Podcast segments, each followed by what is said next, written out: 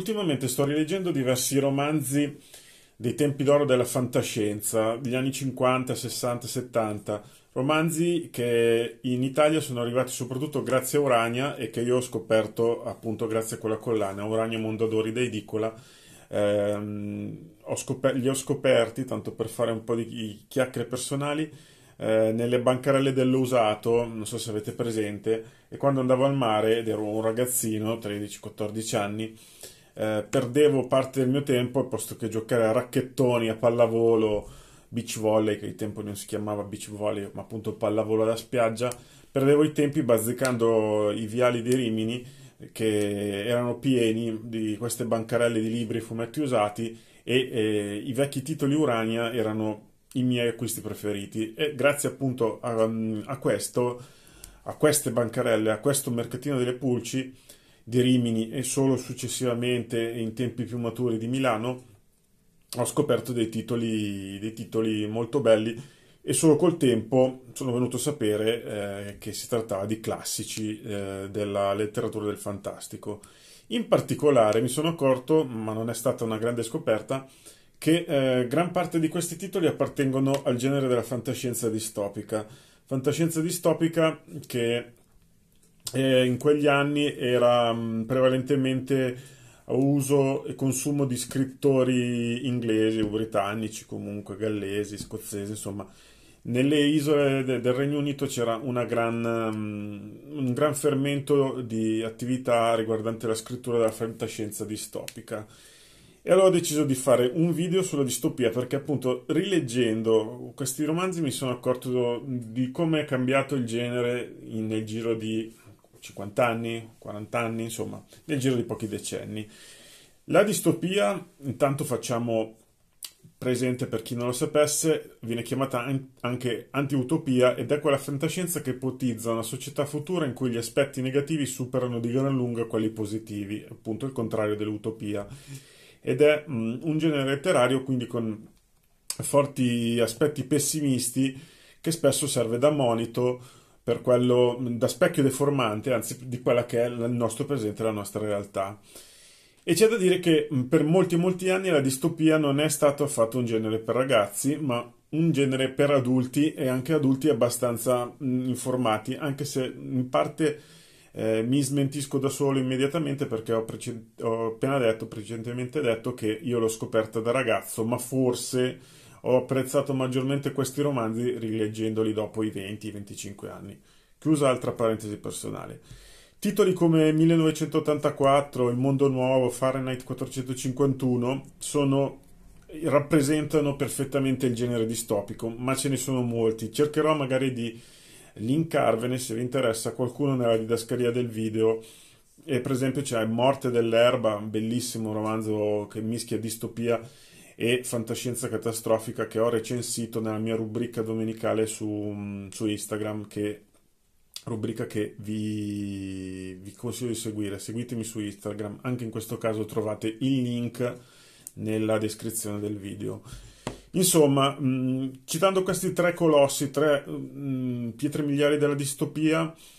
ho eh, inquadrato il genere più che ogni altra descrizione. Tali romanzi erano caratterizzati da un certo nichilismo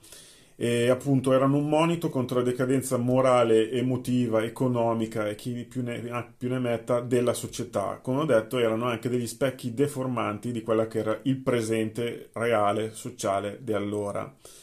Le nuove distopie sono invece completamente diverse, sono orientate innanzitutto a un pubblico molto giovane,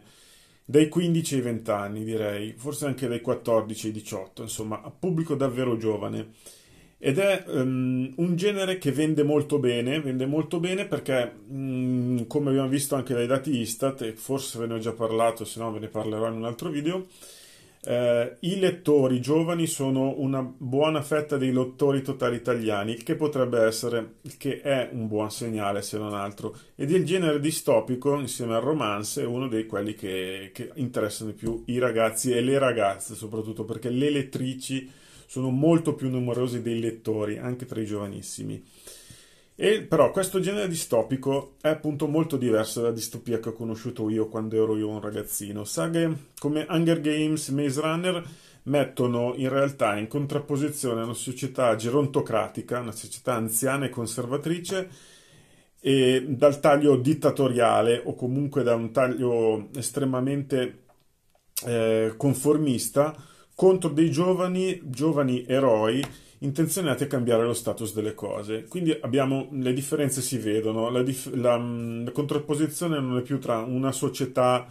senza età che opprime un popolo senza età, nel senso che i due estremi, società eh, che opprime e società oppressa, hanno tutto un range di età che va dai giovanissimi ve- agli anziani. Nella nuova distopia eh, la contrapposizione è fortemente generazionale, ovvero appunto gli anziani eh, che stanno al potere eh, opprimono i giovani che vogliono eh, in, cambiare le cose e riportare a una certa equità o comunque trovare la loro strada. Che questo, forse, questo individualismo è ancora più marcato come obiettivo degli, er-, degli eroi del genere eh, distopico odierno. Questo genere è quindi diventato una metafora dell'età della ribellione, l'età in cui appunto il ragazzino, il 14enne, il 18enne, il 20enne cerca la propria identità e facendolo si scontra col sistema conformista che di solito è la famiglia e che invece in questi romanzi è appunto uno Stato, uh, un governo, un dittatore che comunque è spesso metafora della famiglia stessa. Una volta uh, tale, tale ribellione aveva un significato uh, infatti molto più politico eh, e la distopia serviva anche per um, eh, dare un, un, segnale, per dare un avvertimento a un sistema degenerato di capitalismo di solito, anche se esistono anche mh, distopie che mettono in guardia contro il socialismo, il comunismo, insomma. Comunque era let- un genere di letteratura molto politica molto fantapolitica. Mentre oggi il, um, appunto, le distopie nuove che piacciono ai ragazzini sono un, una metafora di ribellione generazionale e di solito gli eroi che nel genere distopico dei vecchi tempi mh, non erano nemmeno eroi, erano antieroi o, o meglio ancora erano dei poveracci, della gente semplice che si trovava coinvolta in situazioni gravi molto più grandi di loro, non riuscivano a ottenere nulla se non forse forse la salvezza personale in un mondo che restava comunque distopico. Mentre nelle nuove distopie c'è questo concetto del giovane eroe che è un po' predestinato, un po' come succede nel fantasy, e che spe- spesso cerca e riesce, a, mm, riesce nel cambiare qualcosa e a volte nel sostituirsi in parte o totalmente al potere gerontocratico che riesce ad abbattere. Personalmente preferisco ovviamente le vecchie distopie perché sono anche un amante di politica e fantapolitica e mi piacciono molto le vecchie distopie come metafora della società che è e che potrebbe diventare. Le nuove distopie sono fuori dal mio range d'età, tuttavia ho letto qualcosa, ho letto Maze Runner, ho letto una serie italiana di cui ora non, ricor- non ricordo il nome della saga, ma descrive una società divisa in, eh, in, sezioni diciamo che si rifanno alla, alla, alla, commedia dantesca Inferno, Purgatorio e Paradiso Inferno per i poveracci, la plebe, il popolino e Paradiso per appunto i gerarchi di questa società fortemente a caste. Insomma letture interessanti ma caratterizzate da questo sistema da questa metafora di contrapposizione dell'età. E, mh, proseguirò nella rilettura e nel proporvi dei titoli. Intanto mi è piaciuta l'idea di farvi questo mm, quadro generale di cos'era distopia, cos'è ancora, perché esiste ancora una distopia adulta, ma in Italia gli editori sembrano essersene un po' scordati e raramente propongono qualcosa di questo genere, e cos'è invece la nuova distopia che in tutte le librerie italiane, in tutte le classifiche, per esempio quella di Amazon, va per la maggiore e abbonda di titoli. Spero di essere stato esaustivo in questi 10 minuti scarsi di video. Se avete domande chiedetemi via social, se avete letto qualche titolo interessante di entrambi i, i sottogeneri mh, mm, vecchio e nuovo di distopia, segnalatemeli e prenderò ben volentieri appunti. Alla prossima!